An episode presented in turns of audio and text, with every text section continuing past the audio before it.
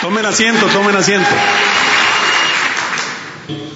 Este, para mí es un honor venir a compartir los conocimientos que hemos adquirido ya más de 25 años que estoy involucrado en la investigación de nutrición y una de las cosas que he encontrado maravillosas es eh, de que los productos de Nutrilite, no porque estén en 111 países, simplemente porque son los mejores del mundo. Eh, los hemos comparado con muchos otros medicamentos, hemos hecho análisis comparativos y análisis clínicos y hemos obtenido resultados eh, notorios. ¿Hay médicos colegas aquí en el, en el auditorio ahorita? ¿Sí? Hay algunos médicos. Ok. Bueno, pues los médicos colegas pues van a ver un poquito de información aquí técnica. Este, si están más interesados en, información más profunda, pues la vamos a compartir con ustedes. Después me, me hacen llegar su requerimiento y en qué basamos la investigación que estamos haciendo. Entonces, eh, vamos a hablar un poquito de radicales libres en donde el sol, el oxígeno, eh, la luz ultravioleta es la principal formadora de radicales libres. Y yo creo que todos han oído escuchar un poco de que eh, si se oye bien así para allá, hasta atrás se oye bien, para mantener el micrófono a esta altura. Es muy importante para, para todos ustedes que han oído hablar que los radicales libres y que los radicales libres tienen que ver con muchas enfermedades que hoy estamos padeciendo, principalmente el cáncer o las enfermedades degenerativas que a veces los médicos no podemos curar. Bueno, ¿qué son los radicales libres? Los radicales libres son creados cuando los átomos de oxígeno pierden un electrón. Y esto es muy simple. Eh, todos, esto es causado por contaminantes en el aire, por la radiación, por algunos medicamentos cuando los tomamos, por infecciones y principalmente por el metabolismo normal de nuestro cuerpo. Estos radicales son altamente reactivos y tienden a causar daños en la célula a través del DNA y el RNA. Para entender un poquito qué es el DNA y el RNA, es cada célula se comunica con todas las células de nuestro cuerpo como si estuvieran mandando un email. ¿Sí? Así como ustedes saben que a través del email mandamos la información a mil personas, de una sola computadora podemos mandar un email, bueno, la célula hace lo mismo, hace una transcripción a través del, del RNA y esa molécula sale y se transmite a todas las células como si son, cada célula como actúa como una pequeña computadora que recibe el mensaje. Un antioxidante entonces tiene un electrón para dar y ellos neutralizan los radicales libres aportando el electrón perdido necesario para la estabilización de los átomos que se han oxidado. Aquí tenemos algunos antioxidantes que todos conocen, beta caroteno, lecitina, el extracto de frutas y vegetales y la vitamina C. Los radicales libres son compuestos altamente reactivos que pueden oxidar o deteriorar ciertos tejidos. Son el resultado del metabolismo celular y del sistema inmune y nuestro cuerpo posee antioxidantes que neutralizan los radicales libres, enzimas y vitaminas como beta caroteno, la vitamina E, la vitamina C, el selenio, el cobre, el zinc, el manganeso y muchos fitoquímicos. Si se tiene un consumo adecuado de frutas de 4 a 5 raciones al día y vegetales de cuatro a seis raciones durante el día, estaríamos comiendo esos antioxidantes que van a neutralizar los radicales libres que estamos produciendo constantemente simplemente por el hecho de estar vivos y estar respirando. El ejercicio intenso incluso o el estrés podría agotar las reservas de antioxidantes y por esto es necesario vigilar la alimentación cuidadosamente, especialmente en los nutrientes como aminoácidos esenciales, la vitamina E, la vitamina C, el beta caroteno otra vez, los ácidos omega que no pueden ser producidos por el cuerpo humano y deben ingerirse a través de la dieta o suplementos de preferencia naturales. Por ejemplo, tomar la cantidad de vitamina E a través de los alimentos que requiere una persona, tendría que estar comiendo más o menos entre 20 y 25 nueces al día. Diarios, eso nomás para, para, para, para adquirir las 30 unidades diarias que necesitamos mínimas para no enfermarnos. Ahora, ustedes dicen, bueno, yo he comprado aceite ese en el supermercado, que es aceite de cártamo y aceite de maíz y aceite de, incluso el aceite de oliva. Bueno, pues para adquirir la cantidad mínima de la vitamina E a través de los aceites, tendríamos que estar tomando una taza y media de aceite para adquirir la vitamina E. Entonces nos haría más daño el aceite que el conseguir la vitamina E. Cuando se debilitan los mecanismos antioxidantes del cuerpo, aumenta el estrés oxidativo, ocurren daños irreversibles a nivel celular y con esto progresivamente se va a manifestar la enfermedad. Los radicales libres han sido relacionados al cáncer, a la artritis, a la diabetes, a las cataratas, a enfermedades cardiovasculares y al envejecimiento prematuro. Por eso ustedes ven gente de, de 50 años y de repente dicen, oye, este tiene 50 y se ve mucho más acabado que la otra persona que también tiene 50. ¿Sí? Eh, o tenemos gente, dos personas de 40 años de edad y una refleja una edad mucho mayor que la otra. La producción de radicales libres y la subsiguiente peroxidación lipídica son consecuencias normales del aumento del consumo de oxígeno que se da en el ejercicio.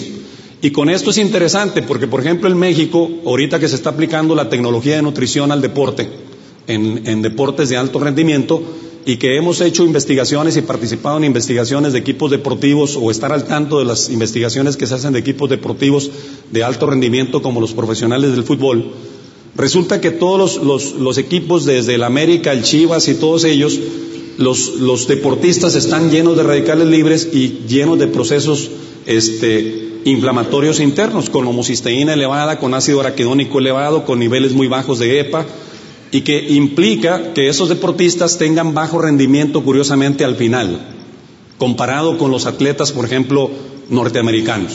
¿Sí? Porque como que siempre vamos muy bien en el primer tiempo y ya cuando faltan 10 minutos ya no damos. Y no es que falte fuerza de voluntad, ahí es una intoxicación y una inflamación del cuerpo y cuando tu cuerpo está inflamado ya no da, por más que quieras y más fuerza de voluntad que quieras. Entonces, eh, eso a nivel muscular, imagínate lo que es a nivel cerebral. Los suplementos antioxidantes pueden desintoxicar los peróxidos durante el ejercicio y disminuir el daño muscular y el dolor. Estas son investigaciones que se han publicado. La vitamina E, C, beta carotenos, ácido fólico, los minerales, el selenio, zinc, cobre y manganeso, algunos fitoquímicos como polifenoles, flavonoides, licopenos, el ácido alfa lipoico, la coenzima Q10, cumplen funciones antioxidantes muy poderosas y aumentan el rendimiento en todos los atletas o los deportistas este, que llamamos de fin de semana, que seríamos la mayoría de nosotros. Los atletas de fin de semana y los deportistas en general deberían incrementar el consumo de alimentos ricos en antioxidantes, así como tomar suplementos de los mismos. Y de repente la gente, por ejemplo, yo veo muy común, a mí me gusta mucho el deporte y voy al, al, gimnasio y veo que toda la gente pues está tomando, por ejemplo, eh, la revista deportiva más común que es el Gatoré, y la gente dice, no, pues ya estoy tomando Gatoré y lo único que está tomando con Gatoré es agua con un colorante, con azúcar, con un poquito de sal y un poquito de potasio. Pero no tiene ninguna acción antioxidante. Y eso es suficiente. Y luego llega a su casa y muchas veces la persona toma un jugo de naranja pero de caja o reconstruido, donde ya la cantidad de antioxidantes y nutrientes de esperidina y de vitamina C y de bioflavonas que pudiera tener la naranja están completamente degradadas. Vamos a hablar de los beneficios de uno de los productos. Vamos a analizar lo que es el extracto de frutas y vegetales. Este es un producto que para mí es la joya de los productos de Nutrilite, el extracto de frutas y vegetales. El extracto de frutas y vegetales, eh, los científicos que trabajan en, en estuvieron investigando y, revisando mucha información y publicaciones médicas que aquí traigo los, los extractos de esas de informaciones, algunas, no creen que les puedo traer toda la información porque si no nos tendríamos que tardar aquí cinco horas hablando nada más del licopeno, pero para que vean la importancia que tiene el licopeno y vamos a hablar del licopeno, de la luteína, la quercetina, el ácido laico, la esperidina y la epilogalactina del té verde. Y estas sustancias se llaman fitofactores o fitonutrientes, no son vitaminas, pero son antioxidantes sumamente poderosos que normalmente están en las plantas para proteger a la planta contra las enfermedades y hasta apenas eh, hace entre 15 y 16 años la comunidad médica nos hemos dado cuenta que los fitofactores o sustancias de las plantas son benéficas para la salud del ser humano. No son indispensables, pero son reguladoras de la salud del ser humano.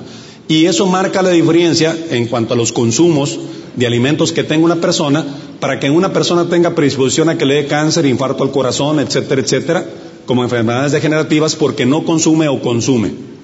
Entonces, el licopeno ha demostrado que reduce notablemente la incidencia de patologías cancerosas, sobre todo pulmón, próstata, tracto digestivo, cardiovasculares y envejecimiento.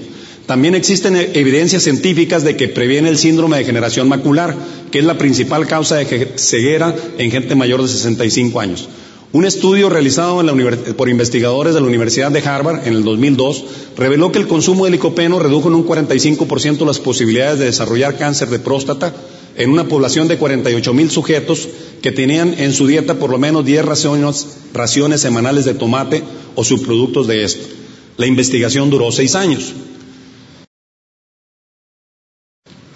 Hay tres series diferentes de evidencia científica en el rol protector del licopeno en cuanto al cáncer de seno, cultivo de células cancerosas que demostró que inhibía el desarrollo de células cancerosas, animales genéticamente susceptibles de los cuales se les alimentó con licopeno tuvieron supresión de tumores y desarrollo retardado de estos.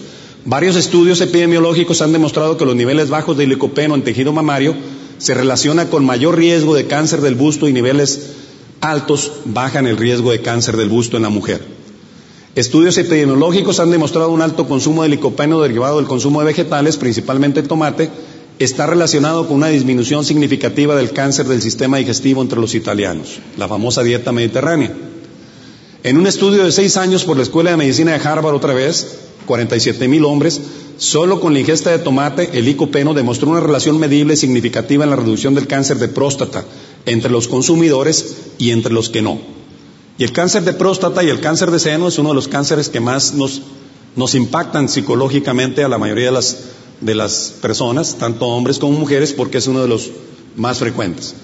Otras investigaciones descubrieron que el licopeno también reduce la oxidación de lípidos y niveles de colesterol de baja densidad, lo que llamamos el colesterol malo, que produce la famosa arteriosclerosis porque la ingesta de tomates reduce la incidencia de enfermedades cardiovasculares. Entonces, aquí estamos hablando de enfermedades cardiovasculares. Otra investigación vino a demostrar propiedades antienvejecimiento de licopeno en un estudio que se llevó en un grupo de 90 monjas en el sur de Italia entre los 77 y 98 años de edad. Aquellas con índices mayores de licopeno en sangre tenían una mayor agilidad a la hora de realizar todo tipo de actividades, física y mental. Estudios epidemiológicos en Estados Unidos han demostrado que la gente de color oscura tiene niveles más bajos de licopeno y por lo tanto tiene una mayor incidencia de cáncer de próstata.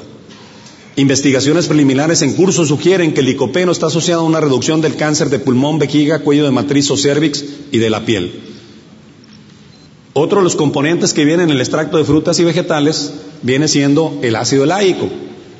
Y el ácido láico, el profesor Gary Stoner de la Universidad del Estado de, la Universidad de Ohio, en el 2005, en junio del 2005, patentó un tratamiento para el cáncer de, de combinado hasta con metástasis, cáncer principalmente de pulmón, en el que la combinación con antocianinas trata a sus pacientes para cáncer de pulmón y cáncer y metástasis avanzadas, incluso a hígado y a hueso, con muy buenos resultados.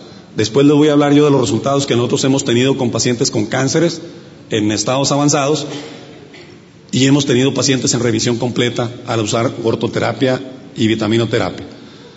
El mecanismo por medio del cual el ácido láico presenta sus propiedades anticáncer es que es un poderoso antioxidante y se ha encontrado que causa apoptosis. Ahorita mencionamos brevemente que las células cancerosas o las células anormales en nuestro cuerpo pierden la capacidad de morirse. Todas nuestras células se tienen que morir. Las células que más duran en nuestro cuerpo son las células de la sangre, duran 90 días, pero se tienen que morir. Si no se mueren nos da un problema que se llama policitemia vera, si hay médicos por aquí, y si no se mueren las células de defensa, que esas duran menos, más o menos 21 días, nos da leucemia. Es un tipo de cáncer. Y si no se mueren las células de la piel, que también duran 21 días, nos da cáncer de piel. Y si no se mueren las células de los lunares, nos da el famoso melanoma. Y así les puedo seguir diciendo todos los cánceres que tenemos. Si no se mueren las células en su tiempo programado, entonces tenemos el cáncer. Precisamente las células de cáncer se está investigando la manera de encontrar el crial de la juventud, ¿verdad? Porque si esas células nunca envejecen, nomás que se reproducen, se reproducen, son tontas y después hacen daño por la expansión porque pues están creciendo, imagínense un tumor que crezca en el cerebro, nos daña el cerebro, ¿no? Por eso nos morimos. Entonces lo que hace el, ácido láico es que genera apoptosis en las células que perdieron esa ah, muerte programada y hace que las células desaparezcan. También se ha reportado que el ácido láico ayuda al hígado a fragmentar y remover sustancias cancerígenas de la sangre. El hígado es uno de los principales desintoxicantes de nuestro cuerpo. En pruebas realizadas en el Holling Cancer Institute en Estados Unidos, el ácido láico eh, generó arresto G a las 72 horas en el cáncer cervical y en el cáncer de mama en células de cultivo. Y se está utilizando como terapia ahorita actual.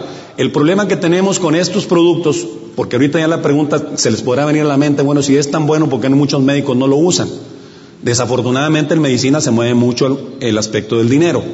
Y por ahí este, hay muchos rumores que ya tenemos el tratamiento para curar, por ejemplo, el SIDA, pero curar el SIDA no genera utilidades. ¿Sí? O curar el cáncer tampoco no genera utilidades. Y lo que se gasta en investigación, no, no en México, en Estados Unidos, lo que se gasta en investigación en un año para el SIDA equivale a que fueran lo que se va a ingresar o lo que se va a ganar en 25 años de vender el medicamento para curar el SIDA. Entonces, se mueven muchos intereses poderosos en cuanto a la salud también. Y en este caso, el ácido láico nadie lo puede patentar y por lo tanto nadie lo puede vender a costos exagerados. ¿Sí? Porque el ácido láico es una sustancia que existe en la naturaleza.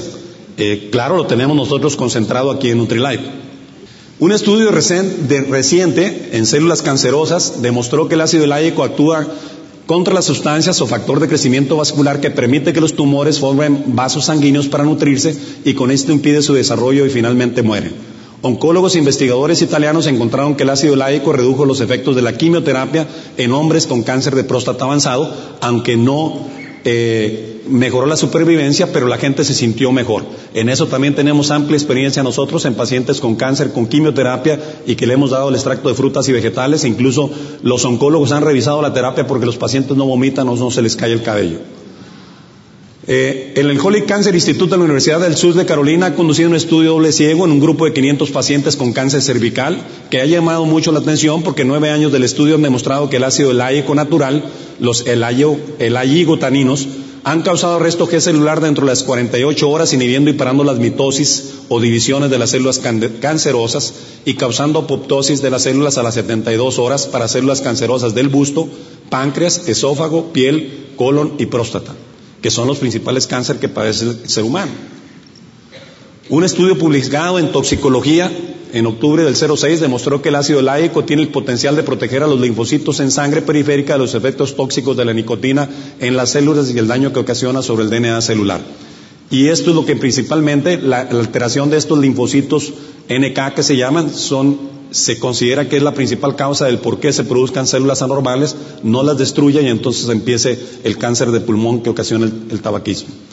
Consumiendo una taza de frambuesas rojas, que son 40 miligramos de el taninos, previene el desarrollo de células cancerosas, desencadena la muerte celular programada de las células cancerosas y pierden la capacidad de programar su muerte, se empiezan a dividir, las células madres no mueren. Eso quiere decir cuando tenemos células cancerosas. El estudio clínico en cultivos de células humanas ha demostrado que el ácido láico previene la destrucción del gen P53 por células cancerosas. Los mecanismos por medio del cual el ácido láico inhibe la mutación celular y la carcinogénesis es por formar parches o protecciones en el DNA. Entonces, el ácido láico de la frambuesa disminuyeron el crecimiento de células anormales de colon en pacientes con este diagnóstico también y mejoraron su supervivencia. El virus del papiloma humano, que ahorita tiene mucha publicidad y que es el causante del cáncer del cuello de la matriz o del cáncer del cuello de, de cervix, este virus hace que las células infectadas alteran el gen P53 del que hablamos ahorita, que está protegido por el ácido láico.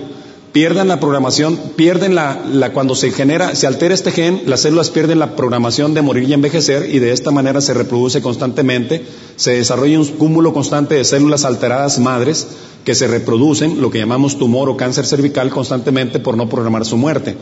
Cuando estas células se exponen al ácido láico, experimentan muerte celular programada. También se hicieron pruebas en pacientes con células humanas cancerosas de mama, páncreas, esófago, piel, próstata y células leucémicas, y los elayigotaninos produjeron el resquebrajamiento de las células y su muerte programada en un periodo promedio de 72 horas. El ácido láico protege a todas las células del cuerpo a través del proceso de arresto G, parar la mutación de la primera célula y no deja que se duplique cuando una de las células se altera porque llegó un radical libre y la dañó. Si estas células no se duplican, entonces no tenemos cáncer. Otro de los ingredientes del, extracto de frutas y vegetales es la crescentina. La crecentina ha demostrado una significativa actividad antiinflamatoria por medio de la inhibición directa en los procesos iniciales de la inflamación. Sabemos que todos los procesos degenerativos como la arteriosclerosis y el infarto del corazón, y, dicen, bueno, ¿por qué se murió esta persona si estaba sana? Y ahorita les decía que los deportistas de alto rendimiento en México están muy inflamados por dentro. Bueno, eh, porque comen una alimentación completamente desbalanceada. Una de sus acciones más importantes es que inhibe tanto la producción como la liberación de histamina y otros mediadores de la respuesta alérgica y de inflamación. Además, ejerce una potente actividad antioxidante y conserva y recicla la acción de la vitamina C en los tejidos, la quercetina.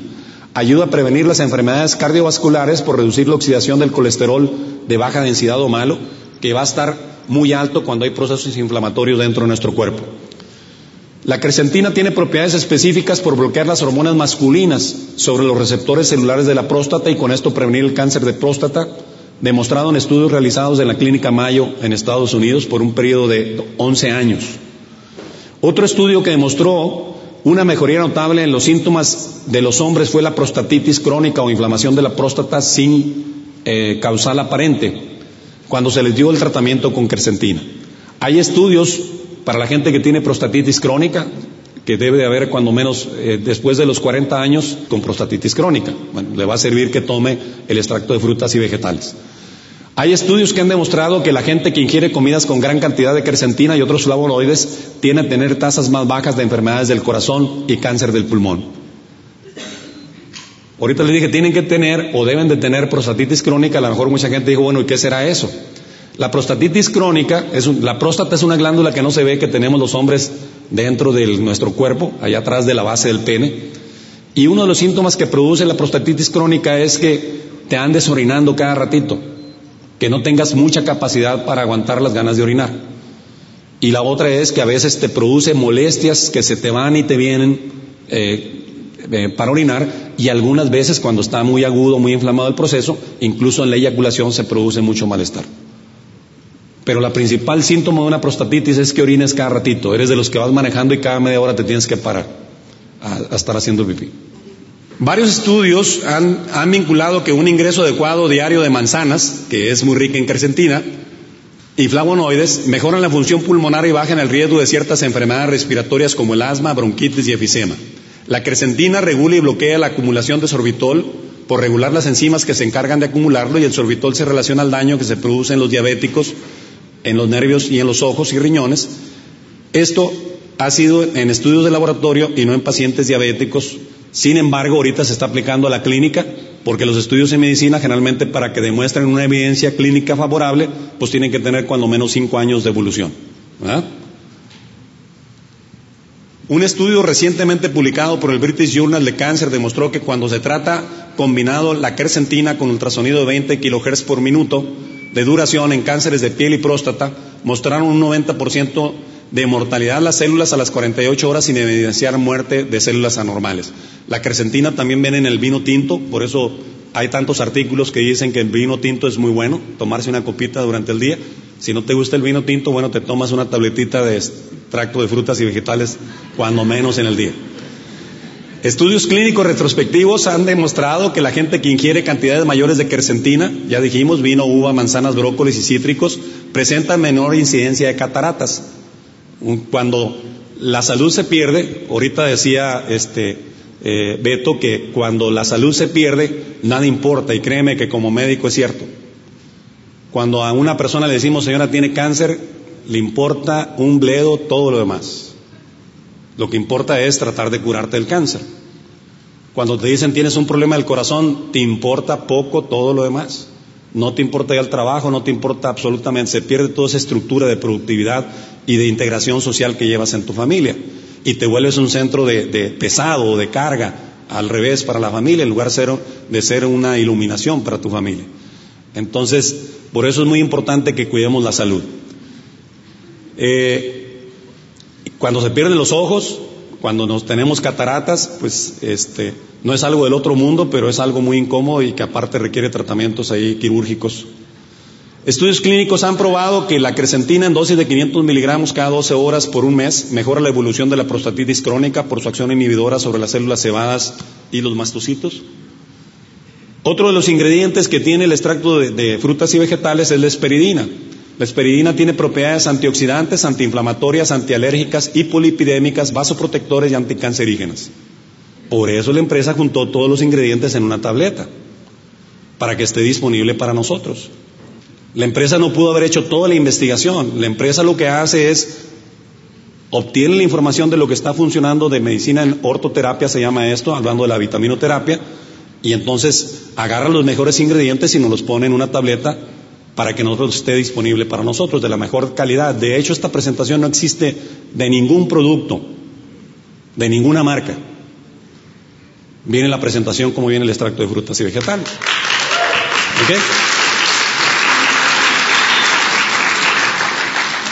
La esperidina contribuye a la integridad y resistencia de los vasos sanguíneos, previene moretones y derrames por ruptura de capilares. Hablando de las mujeres que se les, muchos moretones de repente que, ay, mira cómo se me hacen moretones, doctor, ¿no? ¿Sí? No sé dónde me pegué, este, las benditas arañas y todo eso. Bueno, para eso es la esperidina. La acción vasoprotectora de la esperidina es por sí misma, por medio de la esperitina, protege las células endoteliales de la hipoxia la hipoxia es cuando se asfixian las células en nuestro cuerpo por proceso inflamatorio y entonces se mueren, estimulando enzimas mitocondriales antioxidantes como la de, hidrogenasa. La esperidina en combinación con el flavón diosmina se usa para el tratamiento de insuficiencia venosa, varices y hemorroides. Estos hay varios medicamentos en medicina alópata eh, que tienen esperidina y diosmina. La esperidina combinada con un flavonoide rutina reduce la permeabilidad capilar y tiene acción antiinflamatoria, antes se le llamaba vitamina P. Se sugiere que la esperidina previene los vasos arañas sobre la piel y los vasos dilatados superficiales de la cara y nariz y con esto mejora la rinofima. Ya ven que hay gente que se le notan mucho las venitas en la, en la cara y entre más blancas más y luego la nariz se va hipertrofiando porque están esas venitas ahí. Se ha encontrado un estudio controlado que la esperidina reduce los niveles de colesterol y disminuye la presión arterial. Otros estudios han demostrado que la esperidina disminuye la pérdida de densidad ósea regulando la actividad de los osteoclastos o células destructoras del hueso. Y con esto, incluso nosotros tenemos ahorita en investigación pacientes que estamos tratando con osteoporosis y ya ves, la mayoría de los médicos dicen que la osteoporosis no se cura, pues les voy a decir que sí se cura. Tenemos pacientes que hemos revertido completamente de osteoporosis a densidad completamente normal, comprobada por densitometría, tratándolos con extracto de frutas y vegetales calcio con magnesio y algunas otras sustancias y modificando su alimentación. En este aspecto es muy importante eh, la esperidina porque el ácido araquidónico es una sustancia que se produce constantemente en nuestro cuerpo, principalmente cuando comemos alimentos ricos en azúcar. Por eso eh, se le ha hecho tanta promoción a las dietas bajas en azúcar porque se ha demostrado que el azúcar es lo que mantiene inflamada a la gente y mantiene al país más poderoso del mundo más enfermo del mundo. ¿Sí? que es Estados Unidos. Es donde tenemos la gente super obesa que no existe en ninguna parte del mundo, que han sido mutaciones de células adipogénicas por un proceso constante de inflamación y una cantidad excesiva de ácido araquidónico. El ácido araquidónico, el ácido araquidónico eh, es el que cuando se produce va a producir unas enzimas que van a producir dolor en nuestro cuerpo. Y el ácido araquidónico del primer medicamento que salió para bloquear el ácido araquidónico es la aspirina. Y de ahí todos los analgésicos lo que hacen es bloquear que se siga produciendo una cantidad importante de ácido araquidónico. Entonces, eh, esto no tiene el efecto colateral de los analgésicos. Y, lo hemos utilizado para tratar ciática, para tratar pacientes con artritis, con osteoartritis, con muy buenos resultados en cuanto a su respuesta dolorosa acompañadas de vitaminas del complejo B. La acción hipolipidémica que ejerce por medio de la esperitina es por medio de la inhibición de la 3-hidroximetilcoenzima A reductasa, así como la acetilcoenzima A, que es colesterol de acetiltransferasa. De repente hay términos médicos ahí que no los quise traer porque me dijeron que iba a haber algunos médicos aquí, bueno, pues para que tuvieran el conocimiento científico y para que vean que estamos hablando de algo serio, nada más decirles, esto es muy bueno y sirve para esos, pero no más por mi palabra. La esperidina tiene acción anticancerogénica. Los mecanismos de acción que apoyan este principio es que inhiben la síntesis de poliamina, también por la inhibición de la lipoxigenasa y de la ciclooxigenasa, las que vimos acá, que son responsables de los ecosanoides malos que se producen en nuestro cuerpo y que entonces producen un estado inflamatorio crónico que predispone a la enfermedad y a falla del sistema inmunológico. Un estudio clínico probó los efectos de la esperidina contenida en el jugo naranja y los efectos en 25 personas con niveles elevados de colesterol. El tratamiento consistió un vaso diario de jugo de pulpa de naranja por cuatro semanas fresco, dos vasos diarios por cuatro semanas y tres vasos diarios por cuatro semanas. En la tercera fase del estudio, los niveles de colesterol de alta densidad o bueno se incrementaron en un 21% y el radio del colesterol de baja densidad contra el de alta densidad descendió un 16%. Los niveles de folato se incrementaron y con esto disminuyeron significativamente los niveles de homocisteína. Estos son medio términos médicos, la homocisteína ahorita está muy de moda entre el gremio médico y esto desde hace 30, 30 años más o menos que yo estaba investigando lo que, que hacía el ácido fólico con la homocisteína en la Facultad de Medicina. Y hoy sabemos que al disminuir la homocisteína, la gente disminuye su riesgo de padecer arteriosclerosis e infarto al corazón. En estudios controlados, la esperidina ha demostrado efectos antihipertensivos y diuréticos, así como la habilidad de proteger contra la isquemia reperfusión inducida en modelos en animales. La esperidina combinada con la diosmina ha demostrado una mejora significativa en el tratamiento de pacientes con ataques agudos poshemorroides en pacientes embarazadas.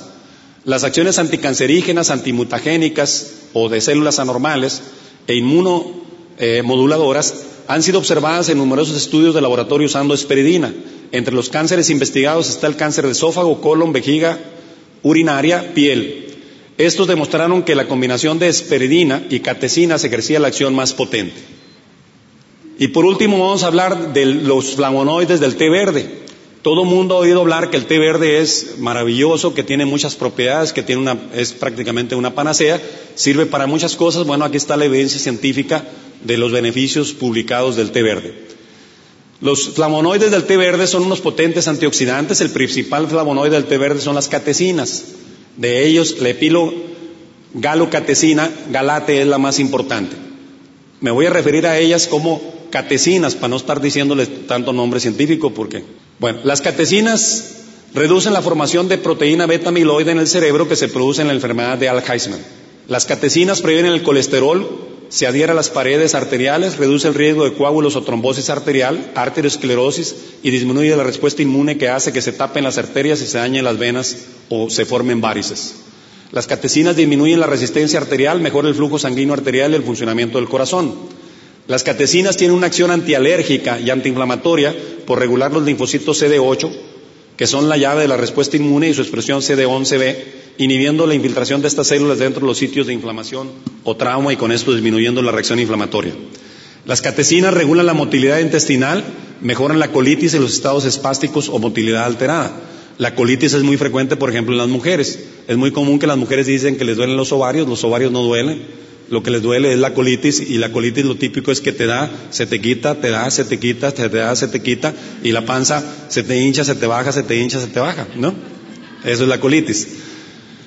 Las catecinas protegen el hígado de los daños tóxicos, reduce el contenido de grasa hepática y previene el hígado graso que ocasiona el alcoholismo. Las catecinas incrementan el almacenamiento de energía por el hígado y aumenta la actividad antioxidante por incrementar el nivel de glutatión, mejora el funcionamiento de hígados trasplantados. Las catecinas estimulan la termogénesis y la utilización o oxidación de la grasa para generar energía, inhibe la, la, conversión de carbohidratos en grasa, por eso es muy importante para control de la obesidad, como dice acá. Sirve para controlar la obesidad y tratarla porque disminuye la sensación de hambre por estabilizar los niveles de insulina, manteniendo niveles estables de glucosa en sangre y disminuyendo la inflamación dentro de nuestro cuerpo. Las catecinas en el control de la obesidad también interactúa específicamente con el receptor independiente de la leptina, que controla la ruta para estimular el apetito.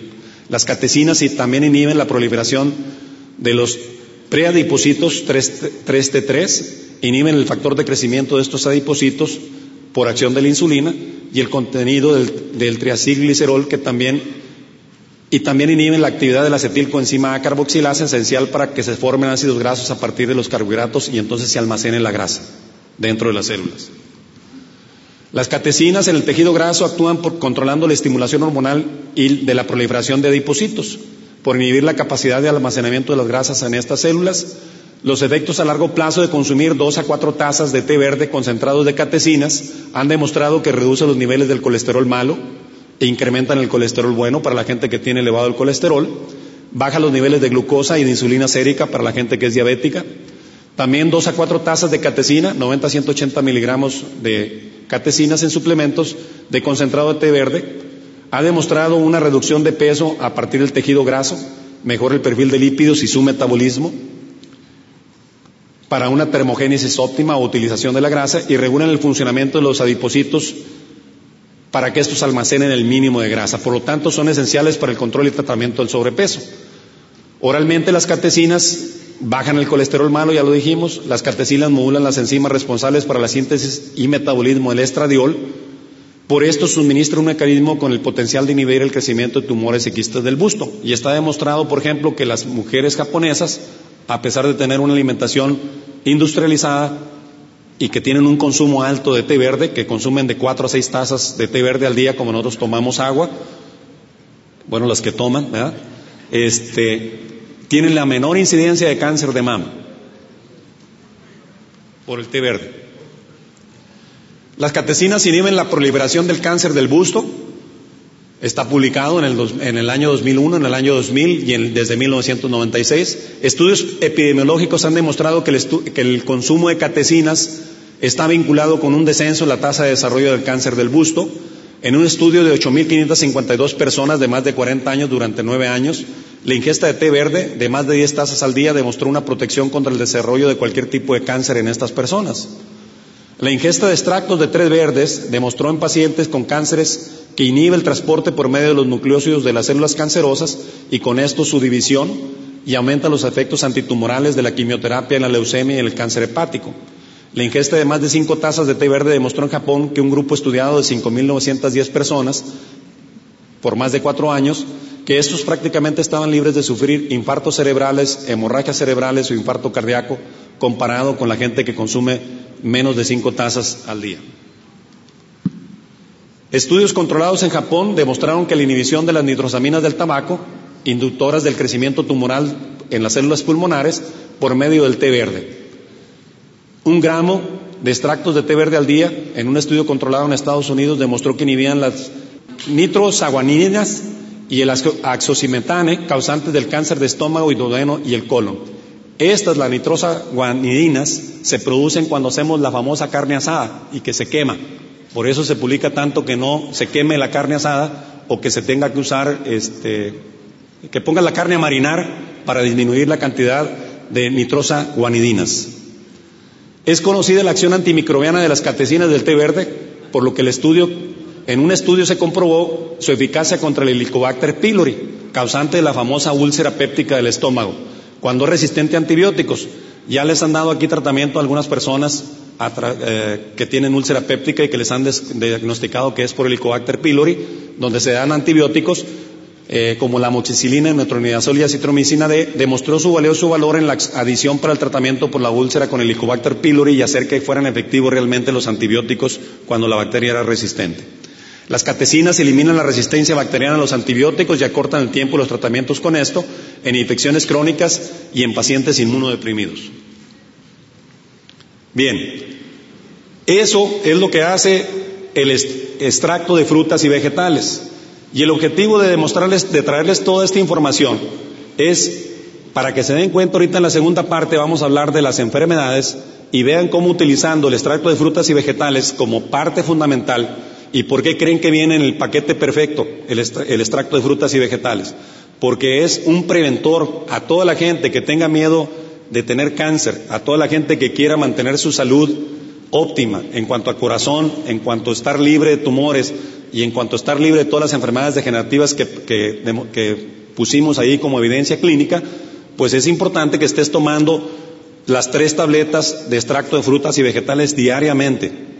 Por eso viene el, en el paquete perfecto, porque son estudios que se han demostrado y la gente que lo está tomando, ahorita hay estudios que estamos haciendo que llevan dos años, en donde hemos encontrado que la gente que está tomando el extracto de frutas y vegetales se enferma mucho menos. Y como les dije, tenemos evidencias clínicas de pacientes incluso con metástasis avanzadas en cáncer que hemos revertido la enfermedad.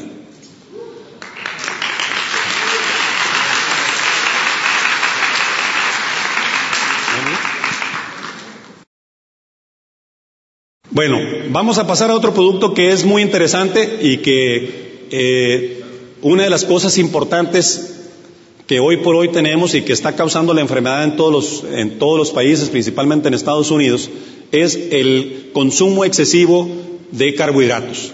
Y el consumo excesivo de carbohidratos hace que tengamos una de las enfermedades más comunes, que es la diabetes, la hipertensión y todos los problemas cardiovasculares, pero hoy se relaciona con mucha intensidad que el exceso de carbohidratos es causante de todos los cánceres también.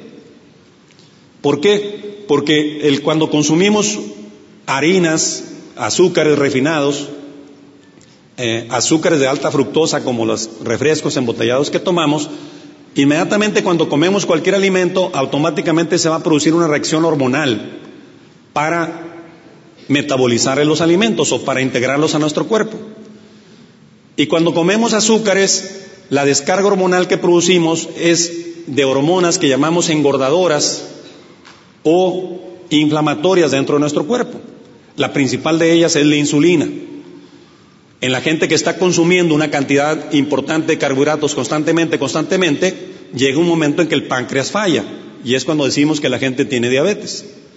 Pero al consumir carbohidratos y cuando se produce insulina, se produce una cascada inflamatoria dentro de nuestro cuerpo donde se va a producir mucho ácido araquidónico y con ello va a dañar nuestras arterias, nuestras articulaciones y va a causar alteraciones o una oxidación muy alta dentro de nuestro cuerpo y con ello una mayor predisposición a tener cualquier tipo de cáncer.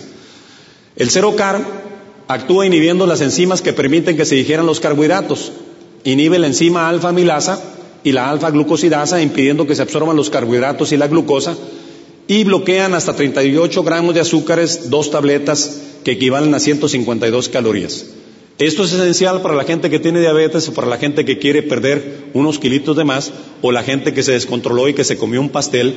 Bueno, pues no se puede comer dos tabletas si te comiste un pastel, porque son 152 calorías. Acuérdense que una rebanada de pastel anda entre 350 a 400 calorías. Y si saben contar, entonces ya se dieron cuenta que se tienen que tomar cuatro tabletas de cero carb si se comieron un pedazote de pastel. ¿Verdad? Cada dos tabletas contienen faseolín, 750 miligramos, que inhibe las, inhibe las enzimas, que es extracto de alivia, tiene gimenalín, tiene jimena silvestre, el ácido alfa lipoico, el cromo, manadio, triplex 700, que disminuye la sensibilidad de la insulina y facilitan el ingreso de glucosa al músculo y con esto hacen que, la glucosa que comimos no se vaya y se almacene como grasa. ¿Qué hace por ti Cerocarb? Cerocarb ayuda al control de peso, disminuye el almacenamiento de grasa, disminuye la liberación de insulina, facilita la utilización de glucosa sin insulina y aumenta la liberación de glucagón.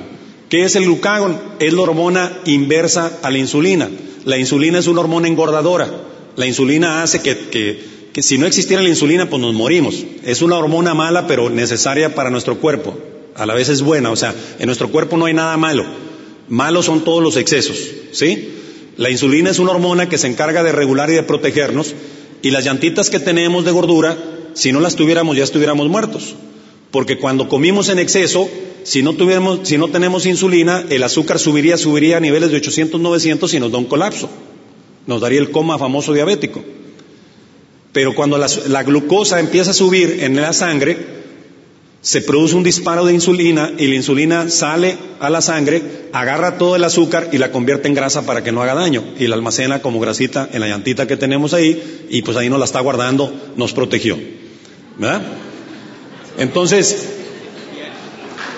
para que, para que se utilice, para, para que se utilice la grasita y se utilice el azúcar del hígado que tenemos, se requiere que se libere glucagón. Glucagón es una hormona enflacadora. El glucagón es la hormona que se encarga cuando tú no comes de liberar azúcar al torrente sanguíneo. Y hay dos órganos muy importantes en nuestro cuerpo que nada más utilizan azúcar. El primero es el cerebro y el segundo es el corazón. Si los niveles de azúcar te empiezan a bajar, el cerebro, que es el más sensible, inmediatamente te empiezas a dormir.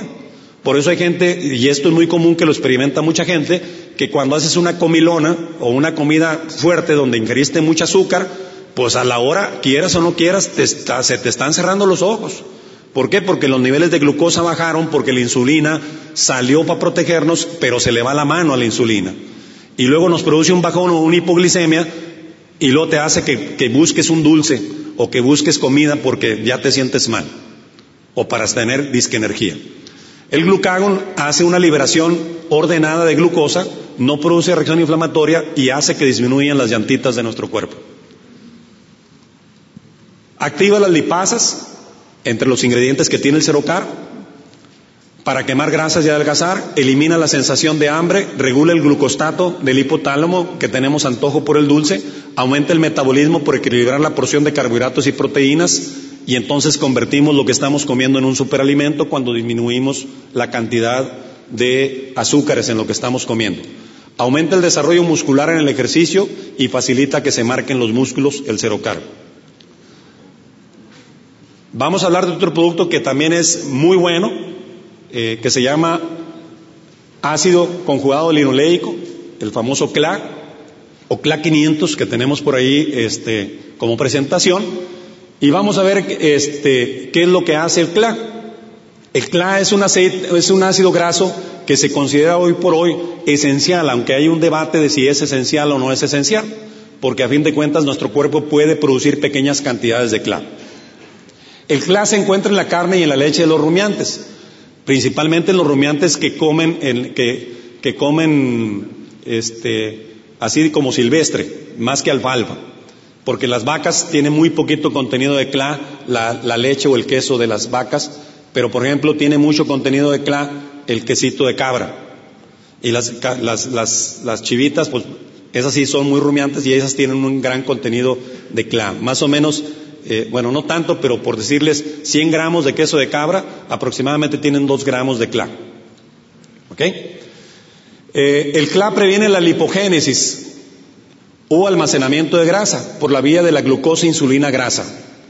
Es un mecanismo que no está bien entendido, pero los estudios clínicos han demostrado eh, resultados impresionantes. Un estudio de la Universidad de Stanford de 85 personas, 40% mujeres, usando 3 gramos de CLA y 40 minutos de ejercicio aeróbico con una ingesta del 80% de su tasa metabólica, perdieron un promedio de 10 libras de grasa y ganaron 2.3 libras de músculo en un periodo de 6 semanas. Esto es mucho, ¿eh?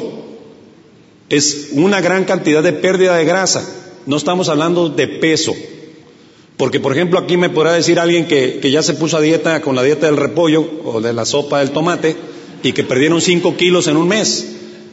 Pero les tengo una mala noticia, perdiste 5 kilos de agua. Porque el cuerpo cuando nos ponemos a dieta, nuestro cuerpo no utiliza la grasa como fuente de energía. Cuando nos ponemos a dieta, el sistema que nos mantiene vivos se pone en alarma extrema y piensa que te vas a morir porque ya saben que el ayuno mata a la gente. Entonces la grasa es la última reserva. Y lo que más gasta energía en nuestro cuerpo es el músculo. Entonces, cuando tú dejas de desayunar o de cenar, por eso la gente que no desayuna no cena, está más gordito cada vez, más gordito cada vez y tiene menos músculo. Se le acaban las pompis, para empezar se desnalga, ¿sí? Se le adelgazan las piernas, las pantorrillas o los muslos, porque son músculos muy poderosos que el cuerpo dice, si estamos en ayuno, así como si tú estuvieras en crisis en tu casa económicamente, no prenderías el aire acondicionado, ¿sí? Con lógica. El cuerpo dice, tú no te desayunaste, no cenaste, pues lo primero que voy a destruir es músculo. Y el músculo al degradarlo y a convertirlo en energía, produce una gran oxidación en nuestro cuerpo inflamatoria y produce un efecto diurético muy potente. Y por eso se pierden esos 3 o 4 o 5 kilos en el mes. Entendiendo que el 60% de nuestro peso es agua. No pesamos de músculo y de hueso y de lo que pesamos. Si tú pesas 80 kilos, pues casi 50 kilos es agua. Igual que si te comes un filete, te estás comiendo 60% de agua del filete. Entonces, cuando nos ponemos en dietas reductivas extremas o dietas desequilibradas, se pierde agua. Aquí estamos hablando de que se perdieron 10 libras de grasa, comprobadas por medio de ultrasonido y por medio de, de tomografía de positrones. Esto es impresionante, o sea, esto médicamente para, por eso se publica como algo insólito. No crean que se lo traemos así como decir, ah, bueno, yo hago la dieta de no sé quién y la dieta Atkin y la dieta de acá y yo también bajo 5 kilos. No, perder grasa y aumentar músculo es increíble para ponerse en una dieta. El, en más de 10 estudios universitarios publicados en el Journal de Nutrición de Estados Unidos demostraron que la dosis diaria de 3.5 gramos ayudaron a perder en un periodo de seis semanas ocho libros de grasa sin modificar la dieta y sin perder tejido magro. Este fue más moderada la pérdida, pero no se modificó la dieta. Simplemente a la gente se le empezó a dar 3.5 gramos de, de. El doctor Michel París a la Universidad de Wisconsin encontraron como muchos estudios que el CLA reduce la grasa principalmente del abdomen. Eso no se sabe por qué. La grasa principal, y es la grasa que sabemos que cuando la gente tiene el famoso cuerpo de, que le llamamos de manzana o gordura muy acumulada en la panza, es la gente que tiene 10 veces más riesgo cardiovascular. Bueno, otros beneficios adicionales que se han encontrado en el CLA es que reduce el total de lípidos séricos y colesterol, con esto mejora el perfil para la gente que tiene problemas de colesterol y triglicéridos, reduce la absorción de glucosa, ha demostrado que previene el cáncer de mama y de colon, el CLA previene la resistencia a la insulina y la diabetes tipo 2, esto es benéfico en el síndrome metabólico de las mujeres con ovarios poliquísticos también, en el que se vuelve resistente este, a la insulina a la paciente y con eso le causa problemas de infertilidad y luego se pone gordita y un poquito bigotona o con mucho pelito, pues muy, mucho vello este, facial, se empieza a salir acné, este, y es sumamente resistente para bajar de peso. Ese es el síndrome metabólico. Eh, otros beneficios es que reduce la reacción alérgica inducida por los alimentos, así como un mejoramiento global del sistema inmune. El CLA también incrementa el crecimiento muscular. En dieta para evitar perder masa muscular es muy importante para la gente que está inmovilizada y para los deportistas que desean mayor desarrollo muscular. Por ejemplo, la gente que está en silla de ruedas, ustedes les ha tocado la experiencia de que alguien le pone un yeso en un brazo, ¿verdad? Y dura el yeso 30, 40 días, que es lo normal que dure un yeso. Y le quitan el yeso y después se ven los brazos, se ve el brazo que estuvo con el yeso flaquito, flaquito, flaquito. Por eso alguien ahí, poco ético y muy vivo, se le ocurrió que, como las mujeres se creen a veces todo, que las famosas fajas de, de yeso pues iban a hacer el mismo efecto que lo que de atrofiar el brazo. Y ahí están las pobres mujeres poniéndose gasas, este, las fajas de yeso y andan todas rígidas ahí por un mes y se quitan la, la, faja. Y es cierto, reducen medidas, pero reducen medidas de puro músculo porque se atrofian los músculos, de grasa cero. Al contrario, aumentan, aumentan el, tejido adiposo y eso comprobado, comprobado por medio de ultrasonido. Entonces no hagan cosas que sean malas para su propio cuerpo. Entonces, a la gente que tenemos inmovilizada, por ejemplo, a alguien que sufrió un accidente, que le vamos a poner un yeso, o la gente que por algún motivo no puede hacer ejercicio, pues es muy importante que esté tomando CLA. Y la gente que quiere, deportistas de alto rendimiento, o fisicoculturistas, o alguien que quiere ponerse acá este, con mejor cuerpo o más definición, bueno, hay que tomar CLA en su régimen de alimentación y en su esquema de ejercicio. Ahora vamos a hablar de otro de los productos que, que o sustancias que también está causando una revolución en la medicina. Este, vamos a hablar de un producto que se llama omegas 3. Ya han oído hablar mucho de los omegas 3, mucha información favorable de lo que hacen los omegas 3 y tenemos los mejores omegas 3 del mundo.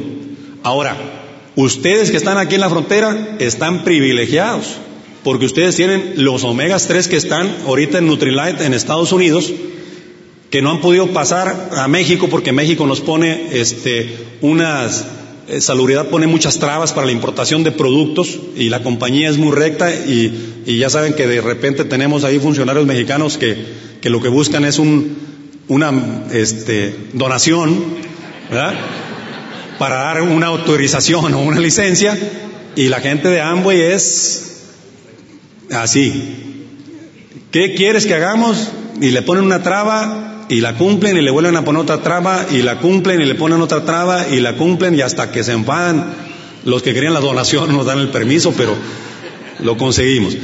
Miren, el complejo de, los omega 3 son esenciales para una actitud mental saludable y esenciales para la visión, ya que son los principales bloques de lo que está construido el cerebro, la retina y el ojo. Prácticamente el cerebro, el ojo y el cerebelo es grasa, pero es grasa especial.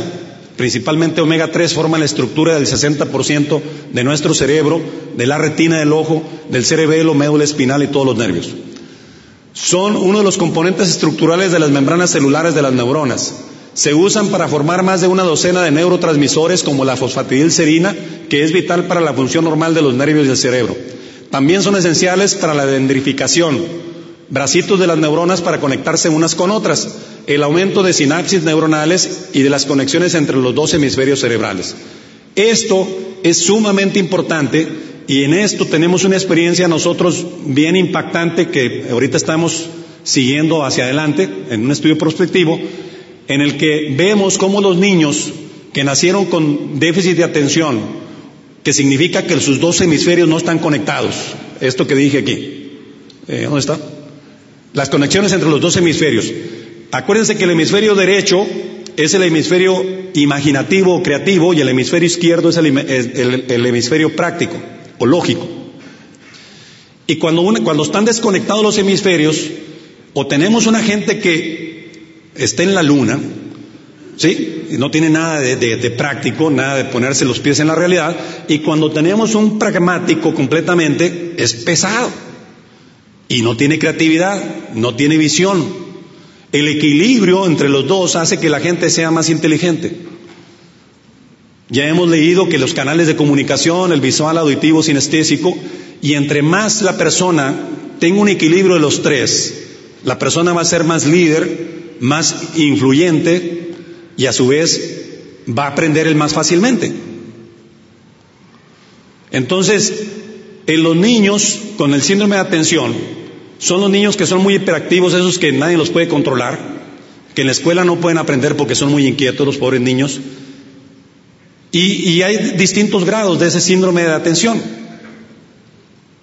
También por ahí tendrán algún hermanito, para no decir ustedes, que fue a la escuela y desde quinto año de primaria en adelante batalló mucho para aprender en la escuela y le decían burro, cabezón, que esto, que lo otro, y flojo, y para acá y para allá. Hemos encontrado que lo único que tienen es una deficiencia extrema de fosfatidilcerina y con esto alteraciones en la sinapsis y conexiones entre los, los hemisferios y con el omega 3 hay un cambio radical sin efectos colaterales, como por ejemplo produce el, el, Ritalin que se usa en el síndrome de atención deficiente para los niños y que los traen drogados y que después se pueden hacer dependientes y muchos se suicidan por el, por el uso de las metanfetaminas para poder quitar el problema del síndrome de atención. Y, y en los problemas de aprendizaje y en los adolescentes que sean lentos, dales omega 3 y te van a besar la mano y les vas a hacer un gran favor. Y si tu hijo está batallando para aprender en la escuela, dale omega 3, desayuno, comida y cena. Y usamos dosis de una cápsula, dos cápsulas, tres cápsulas, desayuno, comida y cena, hasta nueve cápsulas en problemas más serios. Desayuno, comida y cena. Entonces, esto es una de las cosas este, más impresionantes que tenemos en cuanto a resultados inmediatos, en cuanto a, a estado cognitivo en respuesta a la administración de omega 3. El EPA, que es uno de los ácidos omega 3, promueve el sistema cardiovascular sano por regular la formación de prostaglandinas saludables que regula la actividad celular global.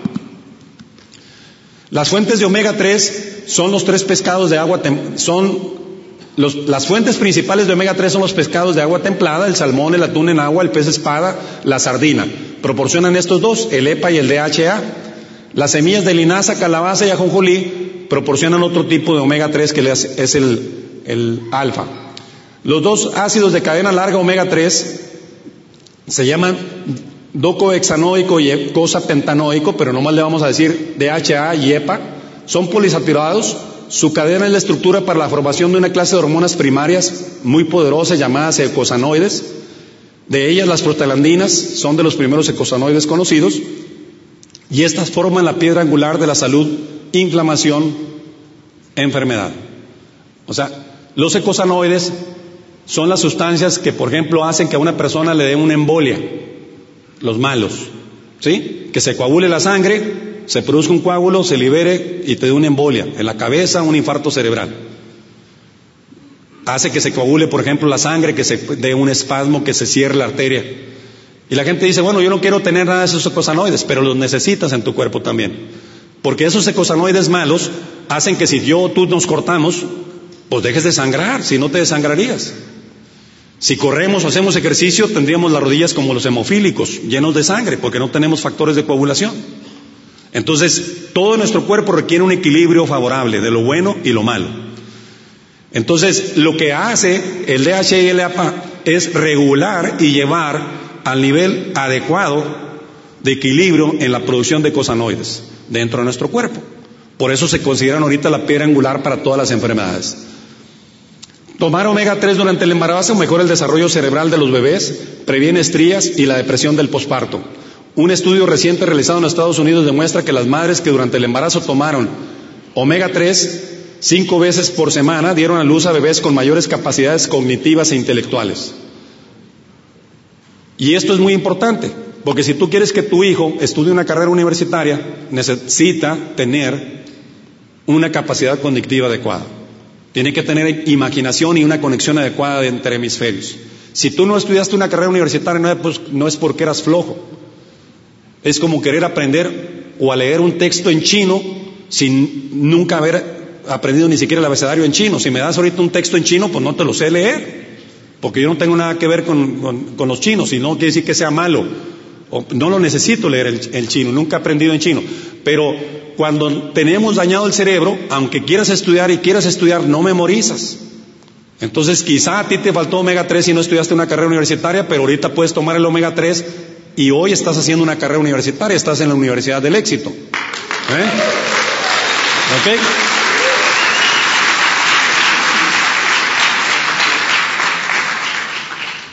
Los omega 6 el ácido gamma linoleico sirve como un componente básico para la serie 1 de prostaglandinas antiinflamatorias o, o, lo que llamamos prostaglandina 1. Mientras que el ácido araquidónico, que ya lo hemos mencionado, generado por la glucosa y las grasas saturadas animales, sirve como el componente básico para la serie de las prostaglandinas de la serie 2, que son inflamatorias. Tanto el, ácido araquidónico y, y el DGLA son elaborados a partir de los ácidos omega 6, que vienen en el ácido linoleico en el cuerpo o pueden ser tomados de los alimentos. La fuente principal de este proceso inflamatorio, el desequilibrio que tenemos ahorita, es que los omega 6 son los aceites que usamos para cocinar, del aceite de cártamo, de soya, de maíz, el que tú con el que tú cocinas. Por eso es muy importante que cocines con aceite de oliva o el aceite oleico. Es necesaria una ingesta equilibrada de los omegas 3 y 6 para la producción equilibrada de prostaglandinas y es evidente que la ingesta desequilibrada hoy reconocida por la salud cardiovascular, es el causante de todas las enfermedades. La alimentación mediterránea es abundante en omega 3 contra la dieta americana que es muy abundante en omega 6, que todo se fríe con aceites este, resistentes al calor. Ahora, ¿para qué son esenciales los omega 3? Pues son esenciales para mover la grasa almacenada del, la grasa almacenada del cuerpo al bajar de peso, para combatir la celulitis, combate enfermedades del corazón y de las arterias, aumenta el bienestar y la concentración, mejora el funcionamiento de ovarios y testículos, mejora el apetito sexual, son esenciales en el embarazo, previenen la preeclampsia, que es cuando una mujer embarazada le sube la presión y, se tiene que interrumpir su embarazo, eh, partos prematuros y falla placentaria cuando los niños no están creciendo o que de repente se mueren dentro del útero. Son esenciales para el desarrollo e integración de los hemisferios cerebrales del bebé en el útero, ya habíamos dicho eso. Son esenciales para la formación de las paredes de dendritas o conexiones de las neuronas en todo el cuerpo. Estas son las dendritas y esta es una neurona. Una persona más inteligente, y te tengo una buena noticia, está comprobado que la gente no tiene más neuronas uno que otro, aunque una persona aparentemente tenga un cociente intelectual bajo. La persona más inteligente o tu niño va a ser más inteligente entre más conectadas estén las neuronas entre sí no entre más neuronas tengas. Cuando estamos envejeciendo, se empiezan a morir las interconexiones neuronales y eso disminuye el, cerebro, principalmente en el Alzheimer. Con el tiempo, cuando la neurona está completamente aislada, entonces sí se muere la neurona. Entonces, tú puedes aumentar tu inteligencia tomando omegas 3 y leyendo. Si lees, es el ejercicio que le vas a dar a tu cerebro para que aumente las conexiones entre las neuronas y te vas a volver más inteligente. No pasa de la noche a la mañana la interconexión de neuronas ni la demostración de tu inteligencia, porque al igual que un niño nace con su cerebro y necesita dos años para aprender a caminar solo, así vas a tardar tú más o menos un año a dos años de estar leyendo y leyendo y leyendo para que te vuelvas más inteligente en cuanto a, tu, a lo que llamamos inteligencia emocional. ¿Ok? Entonces, si quieres aumentar la cantidad de neuronas y no quieres que te dé Alzheimer, lee y toma omegas 3. Son esenciales Bueno, son esenciales para el funcionamiento normal del corazón, son esenciales para las lipoproteínas y bajar el colesterol malo, son esenciales para controlar el colesterol de baja densidad, son esenciales para formar las hormonas eh, sistémicas de todo el cuerpo y los ecosanoides que ya mencionamos que son las hormonas primarias, controlan los procesos de inflamación y dolor y son esenciales para la formación de las paredes celulares. ¿A quién le vamos a recomendar los omega 3? Pues a la gente con fatiga crónica principalmente, irritabilidad por estrés, la gente que tiene cualquier cardiopatía, hipertensos, cuando hay pérdida de memoria incipiente y en esto tenemos muy buenos resultados nosotros en gente que hemos diagnosticado con, lógicamente, con colaboradores médicos neurólogos que están manejando el medicamento cuando se está presentando o se hace un diagnóstico temprano de Alzheimer. Eh, embarazo y, y, anticonceptivos. Y bueno, la pérdida de memoria tampoco no es de nomás del Alzheimer. Ya ven que las mujeres, como hacen muchas cosas, se les olvidan muchas cosas.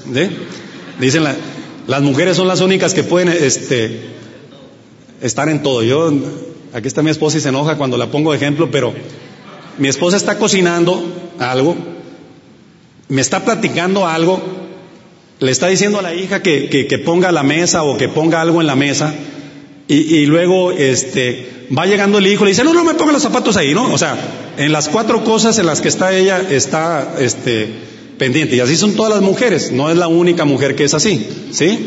Las mujeres pueden hacer multitareas. Los hombres, este, pues ya saben que no podemos hacer eso, ¿verdad?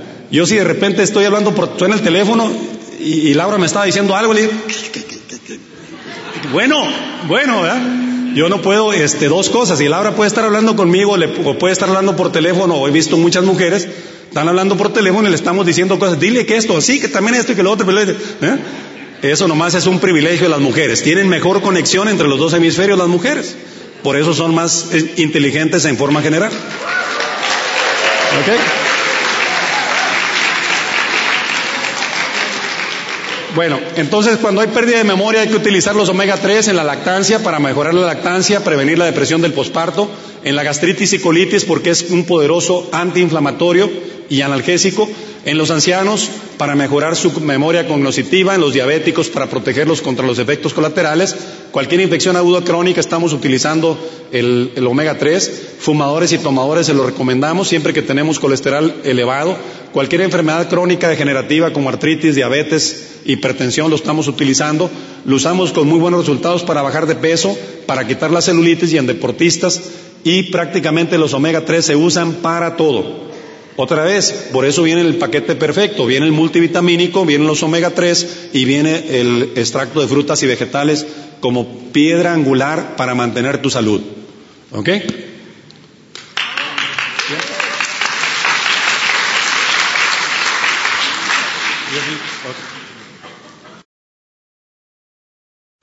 Y vamos a hablar, ya para terminar esta sección, de lo que llamo la madre de las vitaminas, el complejo B. El complejo B es las vitaminas más importantes que, que, debemos de consumir en nuestro cuerpo y son las más desastrosas cuando no las estamos ingiriendo en la cantidad adecuada. Y hemos encontrado, yo como médico y distintos colegas míos, que la mayoría de la gente es deficiente subclínicamente de las vitaminas del complejo B. Y una de las manifestaciones más típicas de que una persona es deficiente en vitaminas del complejo B es que esté anémica. Y nada que anémica, este, estoy anémica tantito, no, anémica tantito estás deficiente. Y si estás deficiente, esa es una manifestación ya orgánica el que estés anémica. Tu funcionamiento global de tu cuerpo es completamente de bajo rendimiento. Entonces, si alguna vez te han dicho que estás anémica, es una de las principales manifestaciones que eres deficiente en vitaminas del complejo B y de todas las demás, por supuesto. Eh, las vitaminas del complejo B o usar una sola vitamina de este complejo ocasiona un desequilibrio de funcionalidad. El complejo B son un grupo de más de ocho vitaminas, ocho se consideran esenciales, son hidrosolubles, ¿qué quiere decir? Este, que se eliminan en el agua, tiene ventajas y desventajas porque en los alimentos se pierden mucho las vitaminas del complejo B cuando este, ponemos agua. Su vida es muy corta en nuestro cuerpo, de cuatro a seis horas, por eso es frecuente la, la deficiencia subclínica o clínica. No se almacenan, solo la vitamina B12 dura dos años.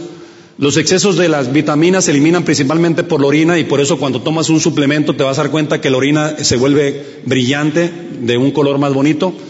Con esto es claro que deben ser tomadas de preferencia cada vez que comemos en el día, mínimo tres veces o idealmente cuatro veces durante el día.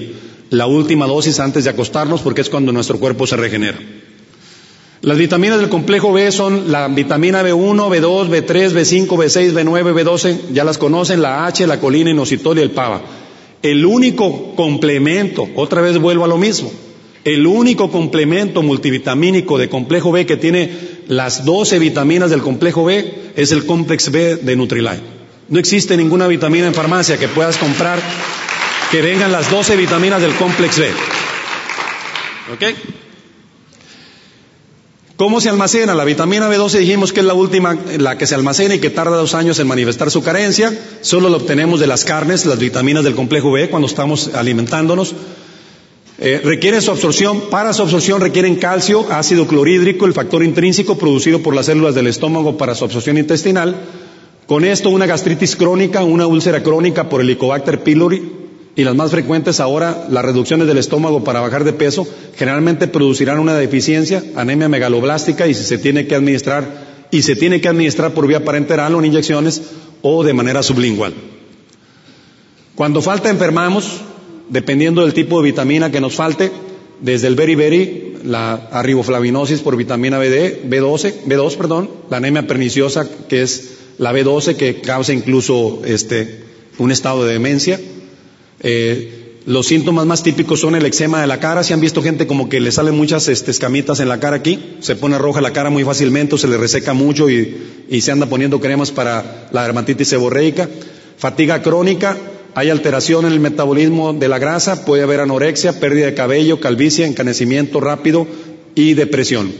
Se produce fácilmente hipoglicemia y con esto algunas mujeres, que es muy común o más común la deficiencia de complejo B en las mujeres, ya ven que las mujeres dicen, es que a mí me da hipoglicemia, a mí me baja el azúcar y que me esto, y lo único que tiene es una deficiencia de vitaminas del complejo B.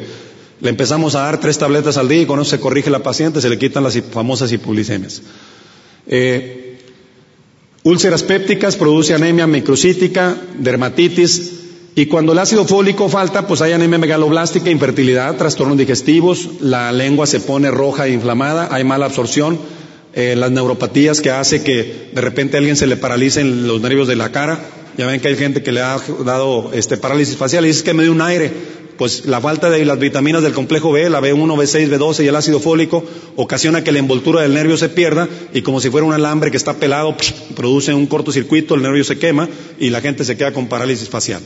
Pero no nada más es la parálisis facial, son otro tipo de, parálisis, las fibrilaciones que tenemos en los párpados de gente que han visto que, tiene un, que decimos un tic, entonces también tenemos este, abortos, malformaciones, que ya saben se anuncia mucho en la tele, la falta de complejo B, el bebé va, se, va a malformar si no toma la, mamá este, vitaminas del complejo B, desprendimiento prematuro de placenta, problemas del corazón, hoy sabemos que la elevación de homocisteína es una deficiencia subclínica de vitaminas del complejo B y con esto la persona va a tener arteriosclerosis acelerada.